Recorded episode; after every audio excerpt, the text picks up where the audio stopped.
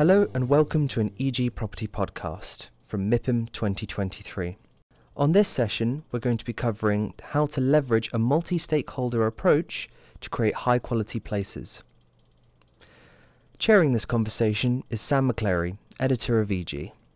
And joining her is Eamonn Boylan, Chief Executive of the GMCA, Abi Brown, Councillor from Stoke-on-Trent City Council, Peter Denton, Chief Executive of Homes England, and Caroline Simpson, Chief Executive of Stockport Council.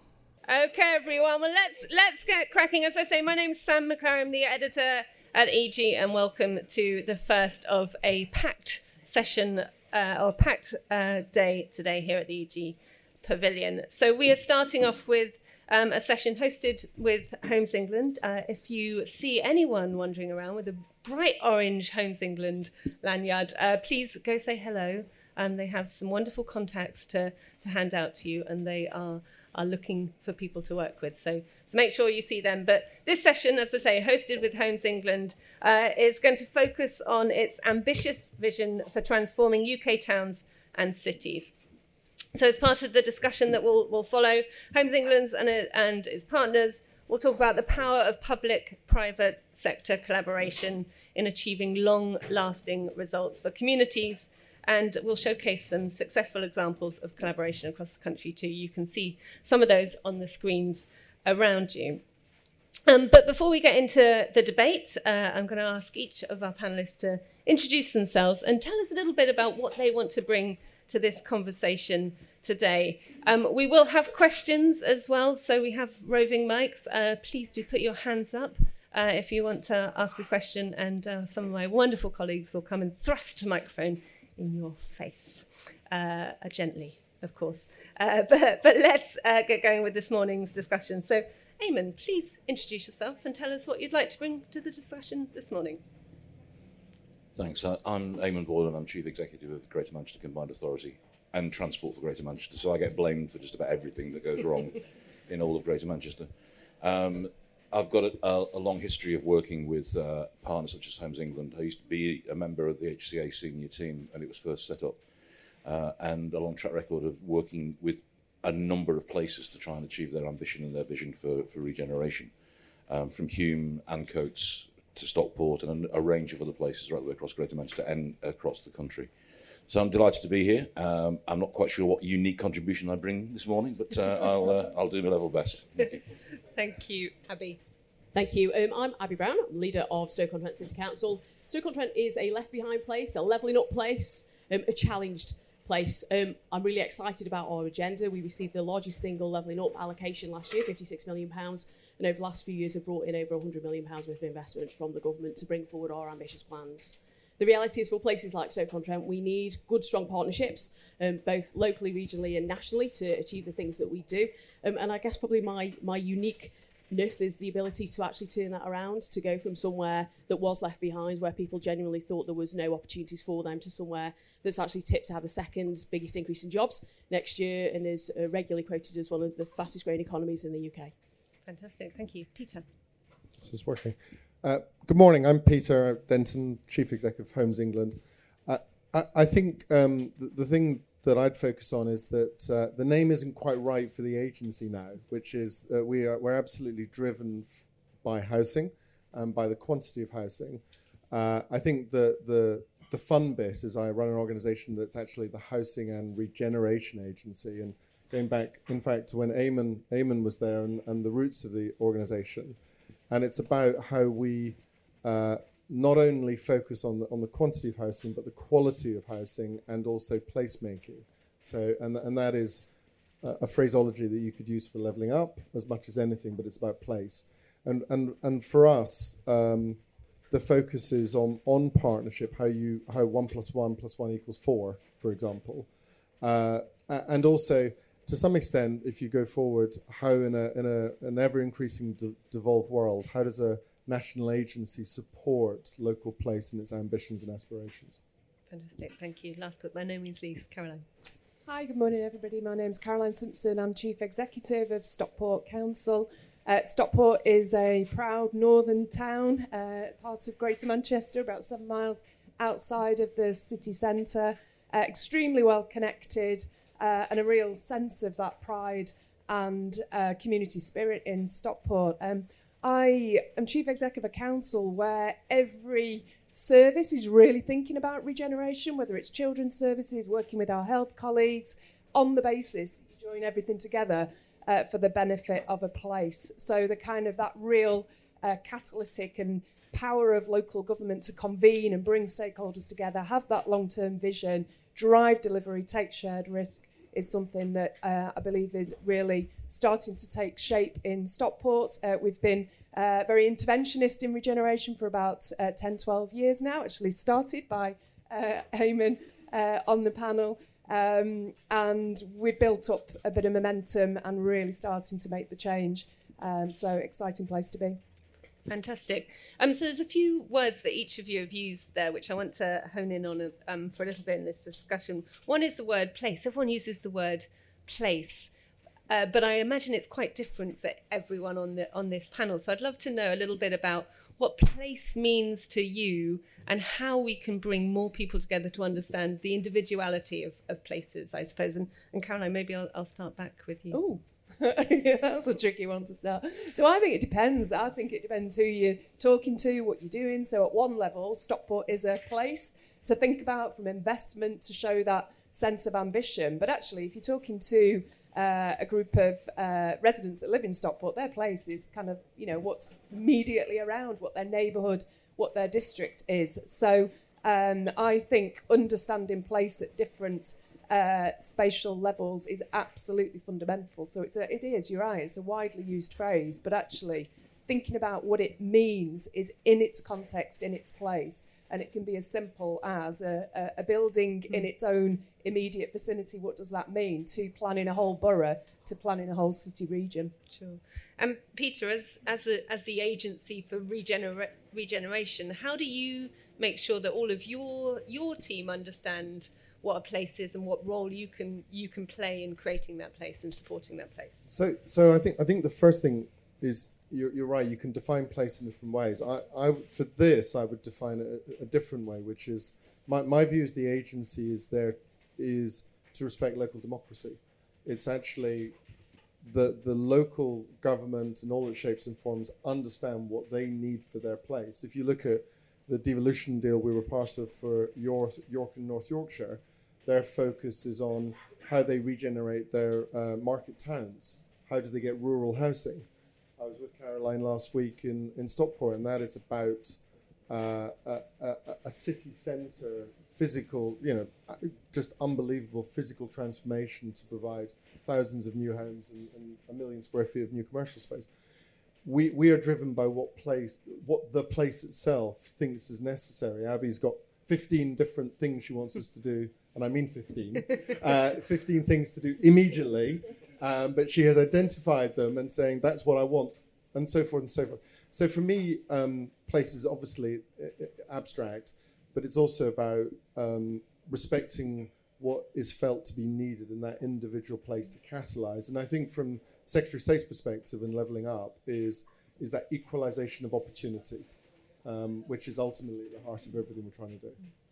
Abi, I wonder if you can can build on that and talk about those 15 asks and and, and not just the asks from from Peter and, and his team, but actually from the, the private sector as well. What can they do to help you create that place and, and deliver on those 15 targets? There's far more than 15. They're just the only they're just the only ones I'm allowed to talk about. Um, for me, the, the girl who grew up to represent and be given the honour of leading her place, I don't think there can be anything more powerful than that, can there? You know, Stoke, Stoke is where my heart is, and developing things for residents, for people like me, for kids who grew up, for my grandparents, for my children as well, is the essence of it all.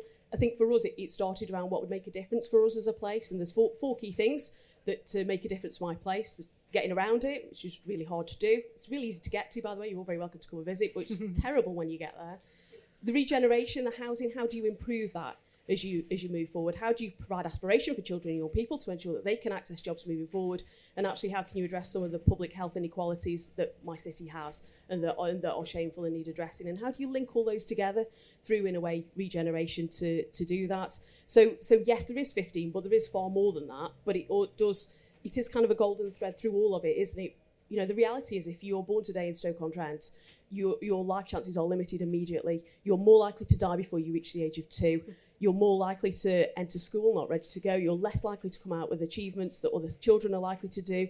You're more likely to struggle with illnesses as you get older, and sadly, you're also more likely to die younger than people elsewhere in the country. But we can influence all of those things through place, can't we? Improving the quality of housing, improving the public realm around us, improving investment into the city to bring better jobs and opportunities, and also building on the advantages we have. Stoke's an incredibly green city. There's lots of opportunities to do things, um, but it does require that whole place vision to bring it all together, doesn't it? Mm. And that's not a short term fix, is? That requires long term investment. And Eamonn, I wonder if uh, you have any thoughts on how we ensure that there is that long term investment from from private sector and from, from public bodies too. Well, if I could start by saying I think one of the most important things about defining a place is asking two questions: what is it for, and who is it for? And that goes to the heart of what Abi was saying because we, we should only be seeking to regenerate places if those places can be beneficial to the people who live there and who, who depend, depend on them for their economic well-being. So I think that means we're not just talking about physical regeneration, we're talking about skills, we're talking about health interventions, we're talking about educational interventions to make certain that people can access. Because levelling up to me is not about creating jobs, it's about enabling people to access opportunity.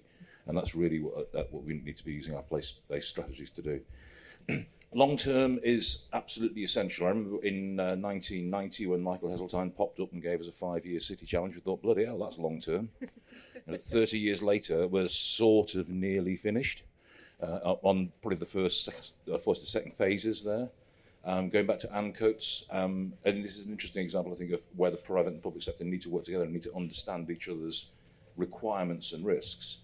The reason that Ancoats is now the coolest urban neighbourhood in Europe is because 25 years ago, English Partnerships and then the RDA invested derelict land grant in creating a platform, a basic infrastructure that could enable the private sector to take a view that actually this had become a de-risked and investable place.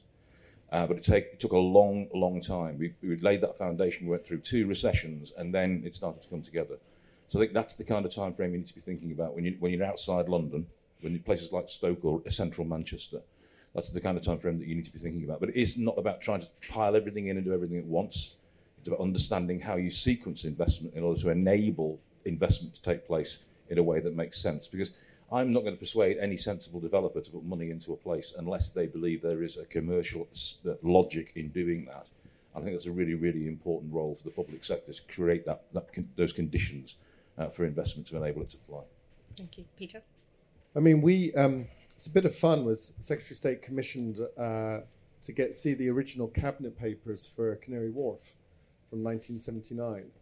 Uh, and when you look at the ingredients that went into why Canary Wharf succeeded, um, and then we, we were we, we, were privileged enough to have Lord Heseltine to come in and brief the board recently as to you know Liverpool, and there was a really consistent theme in those. One was, to, and it's really to Eamonn's point, which was huge amounts of private sector investment came in, but not at the start. Um, there was uh, public ownership, an amalgamation of public ownership to create a place that had a sufficient scale to have a, ca- a catalytic impact. There was master planning and vision and uh, and uh, planning direction that allowed um, some rules to be established. There was public sector investment, particularly by infrastructure funding, to be able to create that opportunity um, and I, I just, I, I reflect on that. I call it the 2080 rule, which is, you know, in theory, you want the majority of the money to come from the private sector, but you have to recognize you've got to create the environment and the approach, that first 20%, to be able to encourage the other 80% to come in. And, and Ancoats is, a, is, a, is, a, is a, an example of that. Although, if you move beyond Ancoats, you know, Eamonn and us have been recently working on the next bit beyond Ancoats, and that still needs that early seed investment and that's early stage uh, ca- catalyzing. And you, you, know, you've got. I'm very proud of, of what you've done there. This picture is amazing. I went to see it last week. I stood up at the top, and that didn't exist a year ago. Uh, this is the, um, the the transport interchange, uh, bus interchange in Stockport, and and you've you've pulled together different funding from every every source and, and hopefully it's the most hardest part. Mainly me. Yeah. it's, it's the hardest. Hopefully this is the hardest part, the first part, and hopefully there's a momentum that builds from that, and I think that's what that's what partnership is about. It's about recognizing that it's not all in at the same time. It's how it has to go in sequence. Caroline, I wonder if you could um, share some some secrets about how you managed to do that. I'm sure there's plenty of people in the room who want who want some advice, who want to do the same thing. So I, I, told the um, the kind of the sequence uh, to Peter uh, last week. So that scheme started off as forty million pounds from Transport for Greater Manchester to build a new bus station in the heart of Stockport, which in itself is a really good piece of uh, infrastructure. But actually, thinking about how do we leverage that 40 million and create something more special, more effective, and more future proof, uh, then uh, turned into uh, a bus station with a two acre park on top uh, to create much needed new green infrastructure in the town centre that actually connected up other parts of the town as well. And that then creates the obvious development platform for more homes. Uh, which again we need uh, in Stockport and particularly in a sustainable location. So by the time you build up that narrative uh, that then translated into a 122 million pound scheme, leveraging in money from Homes England, more money from Eamonn, uh, some patient equity from the council and from the combined authority, and then uh, private investment on top. And the private investment only came in when we had enough confidence that that scheme was going to happen.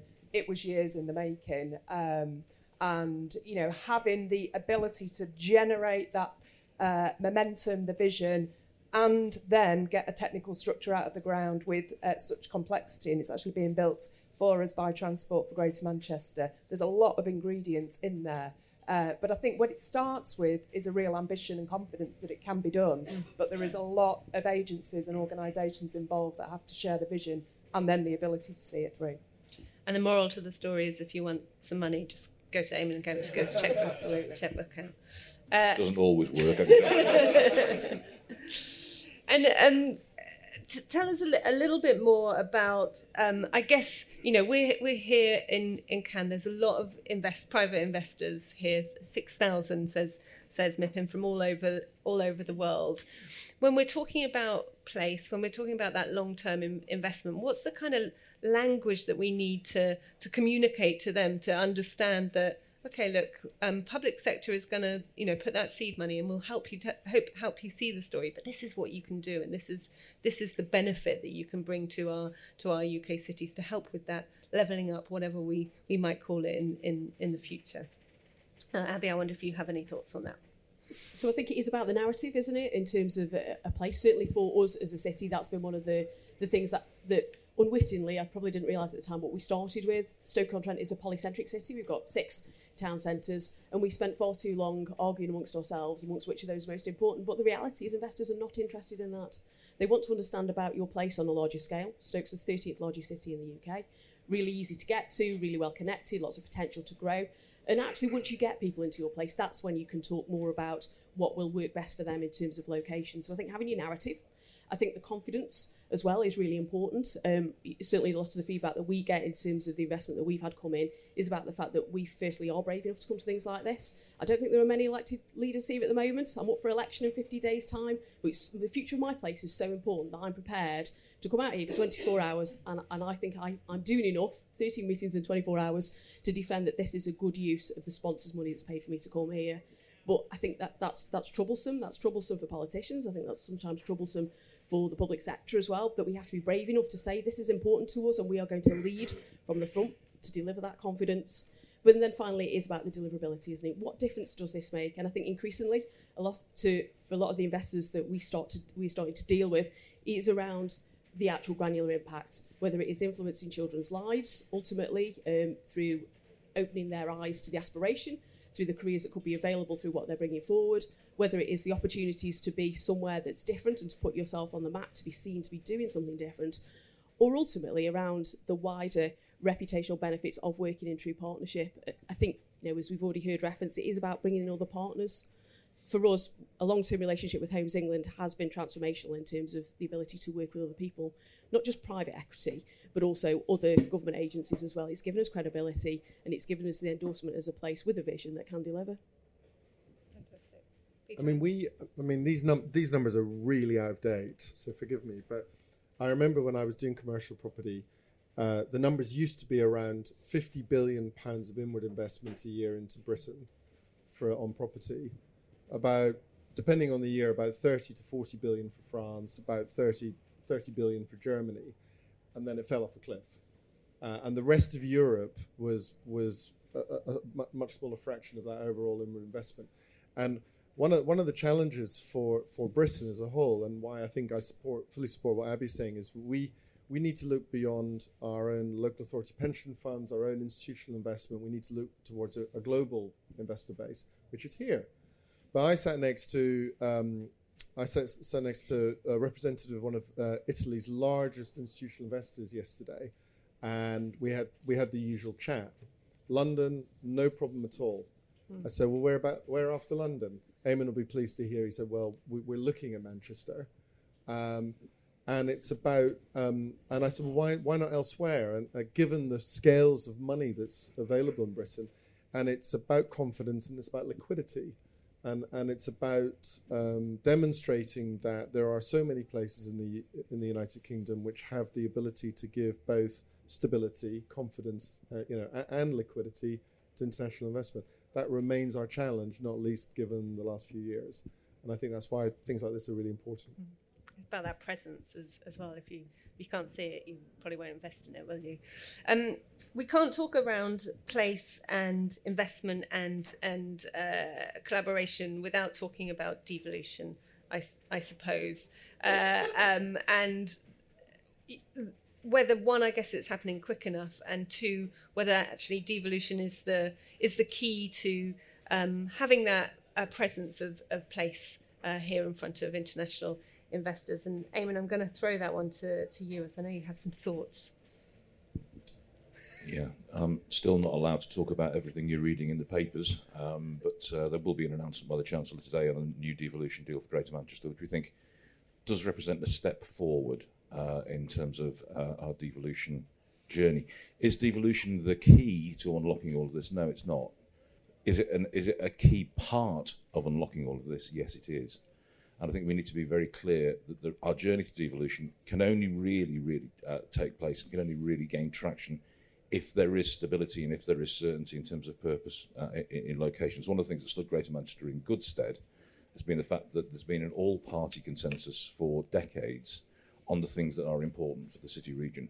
And that's in, in microcosm in Stockport, uh, uh, where Caroline has to lead a council which has got very, very mixed political uh, makeup.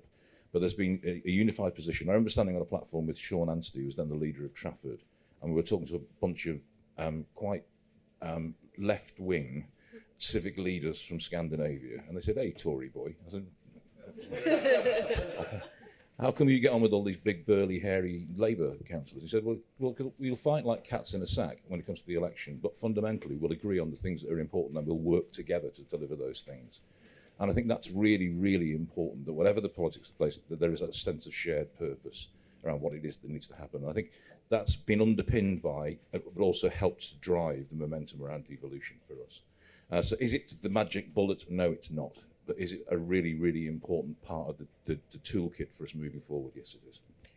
Um, Abi, I want to come to, to you on that as well because you know you talked about you, you've come out here for 24 hours to um, you know really support your your place, and that's about local leadership, isn't it? And, and knowing and understanding your your place and having the power to come out here and, and ask for what for what you need. Yes, yeah, absolutely. Um, it is back to building a platform, isn't it? Um, you know, I'm probably fairly fortunate to go back to what I was talking about earlier in terms of the confidence to do that. Stoke-on-Trent's been coming out to MIPIM for probably 10, 15 years, so I, so I'm treading a well trodden footpath. But it is about being out there to make your case, isn't it? Um, back again to, to the narrative around that, but equally to um, the government. I can't claim that the mention of Stoke-on-Trent this afternoon in the budget will be quite as high profile as Greater Manchester, but you should also listen out because Stoke-on-Trent will be mentioned too. And I think it is about making, to a degree, it's making yourself noticed, isn't it, by the government through your narrative, but also through putting the hard yards in to build those relationships with organisations like Homes England, like other arm's length bodies, to ensure that you've got the credibility then when you go forward and ask for something. Um, I haven't got a devolution deal yet, um, but you know, I think you can, looking at our track record, also make progress around important things w- without that. But I think you know the opportunity is there, and, and certainly as, as probably hopefully is coming over. I'm not a woman who necessarily wants to do uh, wants to be put into a box that nationally the government wants to put you into. I, think it's a partnership, isn't it? Ultimately between national and local. I know my place better than anybody in Westminster. Um, but I'm prepared to have a conversation with them about what where we can work together to move things forward. And I think actually that's where the secret really lies. Just to make that real, Abi, uh, Abi has a particular talent. Uh, about a month ago, I found myself at number ten with uh, the representatives of every major uh, national body uh, to talk about Stoke-on-Trent. Uh, and I think it is a- Eamonn's point is correct. Is that that this is this step forward. Um, we need to make sure, as a, as a national body, we need to make sure that we bring that, that economy of scale and that um, sort of that center of hopefully excellence um, and apply it to each individual place and actually be a national support to a localized agenda. And I think that's the, I'd like to think that's the way that we, we can make that work in the future, that we are, we're effectively working for the local place and, and, and, and, and, and supporting their, their ambition. Thank you, Caroline. So I, I think we can join up government investments to make money go further and be sensible about how investment is spent. There are um, proposition to government for Stockport at the moment is to put health spend into our town centre, so to relocate our hospital where the state is um, really out of date and um, you know, 100 million pounds worth of, of backlog maintenance. Well, actually, let's not build a new hospital in another out of town location. Let's build a future focused uh, uh, new hospital in the town centre that then creates all the health economy. It's in a sustainable location and it drives a new model of healthcare for the whole of Stockport. So it's one example. But I think that joining up of government policy, government investment that makes sense on a regeneration and just going back to Eamonn's first point, makes sense to local people mm. and has that sense of long term ambition is something that can't be done anywhere else other than at a city, region, or a local level. So when we talk about multi-stakeholder, we're not just thinking public and private. We're thinking so many people coming together for individual places and then connecting those those places as, as well. Absolutely, and um, the point, the example that Caroline gives is a really, really important one. And this is not a criticism; it's just an observation. The NHS is spatially completely illiterate. Uh, it- it- it's not. It's not on its agenda. It's not important to it. Yet we could achieve much, much better, more sustainable health outcomes as well as economic regeneration outcomes if we start to think about places in in the round. And so, for, you know, for me, an investment zone, uh, which um, I, I- believe might be announced later on today, um, uh, but I couldn't possibly comment, um, is, is interesting, but it's only going to be substantial if actually the totality of the public sector starts to focus on what its contribution to those places could be. And that then gives the private sector the confidence that it needs. There's a joined up agenda, a joined up narrative, a joined up commitment to delivery over the long term. If you look at the 100 most successful conurbations in the US today, 60 of them are driven by their local hospital or university. Um, and that integration of education, health, uh, and, and in this country, you know, it's sorry, not in this country, but in Britain, our, our preeminent global status in life sciences, for example, um, uh, it, it would be criminal if we didn't see greater thought processes of how we bring education, health, and regeneration and local employment together in a thoughtful way. Um, uh, and uh, there is work to go there, but um, even in the last year, I've seen I've seen real improvement uh, in in that journey, particularly with health, as to how we we start to integrate it more. And that's about that narrative again, isn't it? It's about talking about what we mean when we say place, what we mean when we see, say regeneration, and what we mean when we say investment in, into that. Um, we've got about 15 minutes left, so we're just going to quickly open up to the audience just in case there's any questions out there before I carry on hogging, uh, hogging the mic. But uh, do raise a hand. There we are, one at the back. Thank you. Thank you, uh, Richard Bailey from Atkins. Um, a lot of uh, talk there about um, how place can be convened and how it can be delivered. I just wonder, Peter, um, if you might be able to say a bit more about Homes England's delivery powers, um, that it can help to deliver a place, and also its convening powers. Um, in just in the subjects we we're just touching on there, where you know investment in a place isn't just about economic success; it's about uh, social, it's about welfare, it's about environmental success as well. and that convening power you might have in bringing together a, an overall business case uh, for public investment going forward. So a bit about delivery and a bit about convening powers. I, I, I struggle to explain what the agency is uh, generally because because of, of, of the breadth of the work and also the breadth of its uh, its um, um, money uh, as well and powers. But the, to, to shorten it, we have different flavors of money, all the way from land to loans to grant to equity to affordable grant. We have statutory powers, planning, which I envisage we'll never use, uh, but we can. We have got statutory planning powers. Uh, we've got CPO powers, which, with the royal assent of the Levelling Up and Regeneration Bill, will be put on on slightly steroids, which we will start to use utilize more. Um, and then I think to your point is the convening side. Um, I um, I have um, constantly struggled with my masters as to recognize success not just beyond how we invest money. Um, if you look to Sheffield, Sheffield was uh, delivering about 100 affordable homes in totality a year. Um, and through no money, through simple convening of all our local, uh, housing association partners, we're moving that to 900 homes a year in Sheffield. Uh, and that is just simple convening. Uh, we leverage in about 1 to 10 private sector money on equity, about 1 to 6 on affordable grant, 1 to 3 to 5 on land. Um, so we our, our mantra is about how we leverage the private sector in. Um, but I think the, the biggest thing the agency needs to do and needs to do better is how do we bring the whole agency to each thing it does? How do you look at, as we discussed, or we, you know, all, all of us, I've discussed with all, all the people on, on this, how do we bring everything we have to catalyze, accelerate, to challenge, uh, and then go and duff up the rest of government to try and do the same, whether it's tr- trains, whether it's health, whether it's education. Um, if we can achieve that, or even a proportion of that, then I think we, then we win for the place. Thank you, Peter. Any more questions out there in the audience? Everyone's shy. It's okay. It's only early. Still early. Um, let, us talk about, um, or I guess let's get everyone's response to, to Peter's um, response there and how how you want to see Homes England use those those powers for to help each of your place. Damon? He's well, here. You can ask him whatever you like. Yeah, well, if you come to Greater Manchester and try and exercise your planning powers, we'll uh, have, an in, have an interesting conversation with you, to say the least. Um, but, uh, I, I, had the bright idea of doing a spatial framework for Greater Manchester in 2013. It was going to be a two-year job still in the examination in public, so hopefully, touch wood, it's, it's, it's getting there. Uh, but I think one of the things that we do uh, want to, to, encourage is how you can use certainly powers of compulsory purchase where they are appropriate and necessary in order to unlock momentum in a, in a, in a place. Certainly, we've done that to, as, as, local authorities in the past.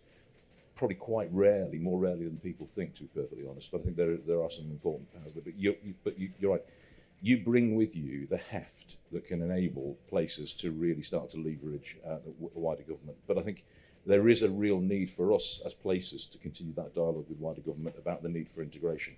So it's about physical regeneration, it's about skills, about opportunities, it's about transport, it's about enabling people to make sure that they have the skills to access jobs, but also the physical means of accessing jobs that we're creating in those places. And on that, if I just blow my own trumpet for a moment, that's not just about building new Metrolink lines. Everyone thinks I should build a Metrolink line to everywhere, including Caroline, Stockport. Definitely. But uh, what, it's why we are going down the very painful and expensive route of franchising our bus network, because that gives us the ability to actually start to direct and create a network that can serve people in a way that a fully commercialised and privatised network will never do. And that's, that's a really, really important part of how we bring together the whole toolkit for making sure that our places are success- successful and, more importantly, our people can access the success in those places.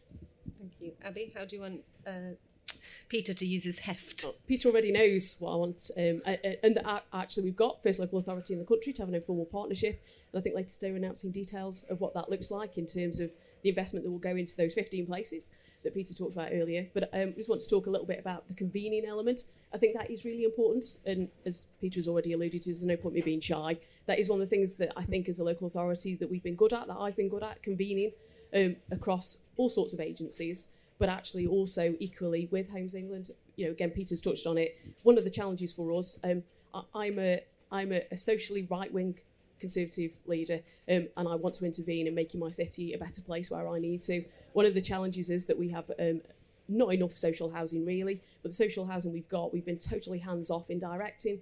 Some of it in our own ownership is not good enough, and I want to improve that. But actually, we have a number um, of RSLs within the city who are not contributing to my place. They probably couldn't even find my place on a map. Hmm. so I want to challenge them, and I know I've got Peter's support to do that.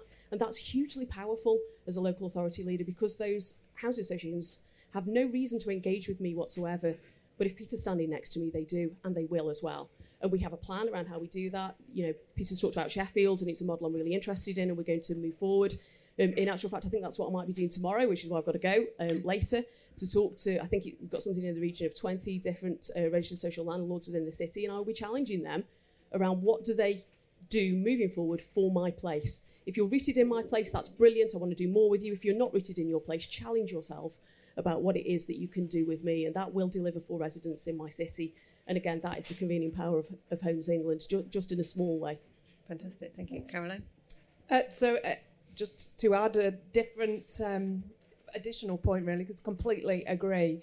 Um, every place is different. Every place will have different opportunities and problems to solve. So the ability to get round the table, think about the specific things that are happening in our places, and then find some way of a joined up response, access to money, convening powers, uh, um, and bringing the uh, rest of government to the table. But that requires a flexibility and some capacity, really, because every place will be knocking on your door asking for something similar. Um, but it needs that thought and it needs that ability to, to join up and join problem solve. I, I, I want to just reflect on one other thing, though, which is um, you've got three representatives of, of places that you can, you don't just detect the passion, it's the optimism as well. Uh, and I, and I think there's been a, a, a, rhetoric for a very long time. I think it has changed of that these levelling up places um, was almost a pejorative phrase, and and the, the Midlands and the North. By the way, the North is not the North. I'm from Scotland. It's the Midlands. Um, um, but, uh, but but there's been a it's it's not it's more than a can-do attitude. It's um, because that's just blind optimism. It is a genuine belief that there is uh, an investable proposition that changes a place for the positive. Uh, and that is um, how would I put it? I think that's more apparent in, in if you want to be geographic, it's more apparent in the Midlands and the North today than it is in the South. There is there is a just a genuine we can do this attitude um, that will take to, to point will take still take 15, 20 years always, but which is existing, and I think that is um, stimulating to work in. Let's stick with that for our, our final few minutes. That um, investable uh, proposition for changing a place for the positive. And I want to leave the discussion with some examples of that. You can big up your own places, or if there's somewhere else that you think is a, a great example of how um, public and private sectors, everyone can come together to create a place that's for the people that has that that purpose. Let's share those ideas with everyone. Now, Caroline, I'm going to come to you first. So, uh, to the west of our town centre, we have a mayoral development corporation that's building up to 4,000 new homes in sustainable location, brownfield sites. The council put forward a £100 million investment facility to really set out that investable proposition. Uh, we've used some of that to buy up land, we've used some of it to co finance. Uh, we're currently in procurement for a, an eight acre site. There is a you know, there's a range of investable propositions available right now in Stockport. Paul Richards is the chief exec of the MDC. Uh, we've got a vision. We've we've got shared risk. We've got all partners, including Homes England and the combined authority, uh, round the table. Cross-party leadership from the council. Uh, we believe we've got the ingredients for that uh, and very clear investable proposition that will deliver for the people of Stockport. Fantastic. Thank you, Eamonn. I think you were suggesting I mean, it's not just about trumpeting our own places; it's about the, that wider view. And you know, you might be surprised to hear me saying that it is as much in Greater Manchester's interest that Liverpool succeeds as it is for Liverpool itself to succeed. They're complementary places. You know, we hate them when it comes to football, absolutely, particularly as United fan at the moment. But no, personal grief. Um, but the, the, economic success of Liverpool, the economic success of Leeds, the economic success of Stoke is as important to Greater Manchester as, as, as anything else because it's only by creating interconnected, vibrant places that can support themselves economically and exchange people and ideas economically that will succeed as, as a northern region. And that's why, you know, transport's important, skills important. I keep coming back to the same, same uh, mantras I appreciate.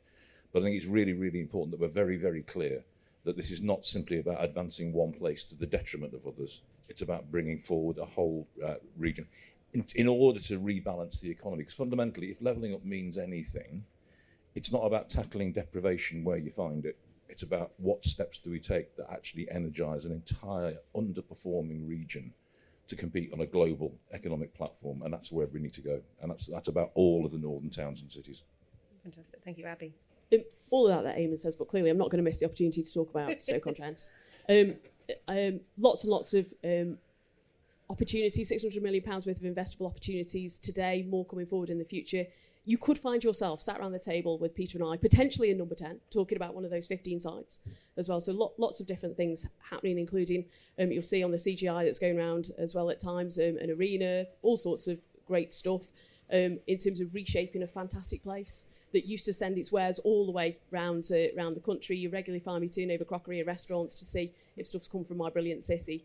you know, there's I, I really believe that the best is yet to come from my brilliant place. Um, and we've got lots of opportunities and confidence to do that. And we're always really excited to talk to different individuals who think that they could contribute, whether it is around um, pure regeneration in terms of building things, or indeed just talking about what the opportunities are to come and make an impact in somewhere where you truly can change people's lives. Fantastic. Thank so, you. Final word, Peter. So Andy Street would kill me if I didn't plug the West Midlands in some way. Um, so my point would be is that um, in in the levelling up uh, white paper, our mission or the bit we're supposed to focus on is called Pride of Place. Uh, and if you look, uh, so I steal what Peter, my chairman, says all the time, which is you can have a vision for something like King's Cross that will take 20 years to realize, but people can believe in it within a couple of years. You know, they, they get a they get a sense of momentum and purpose very very quickly, and that's the key thing to, to energize. If you look at um, what we're doing with everyone. If you look at with uh, with Ian at the council in Birmingham, if you look at the enterprise zone, the LEP, uh, definitely the West Midlands Combined Authority. What we're doing in Digbeth, in uh, in just it's five minutes walk from New Street Station, and you walk you walk there and you walk into an area that has so much opportunity, but yet so much the polite phrase so much growth to occur. Mm. But crucially, it is it is that wonderful combination of amazing heritage, uh, the opportunity instead of doing five percent, zero percent, ten percent affordable homes, it's the opportunity at scale to do thirty five percent, forty percent affordable homes, to put in new industries, get the BBC to go and put their Midlands headquarter there, and actually energize and catalyze that area. Um, I've only been in the role 18 months. Within the next few months, you will see that we will be giving that kind of sense of direction within two years to that place, even if it does take 20 years to realize afterwards. That for me is why, why we're doing it. It's that, it's that self belief in a place that it can change for the better. Brilliant. Uh, what I've heard from the, from the panel um, today is a lot of talk around opportunity and uh, ambition. I love hearing uh, the word pride and belief and, and purpose and brilliant place talking about our brilliant places and we, and we need to use more of that narrative if we are to bring investment in and really um, showcase the UK for all that it all that it has um, to offer. Um, a really wonderful discussion. Thank you so much for joining us up on stage. Please put your hands together for Eamonn Abi.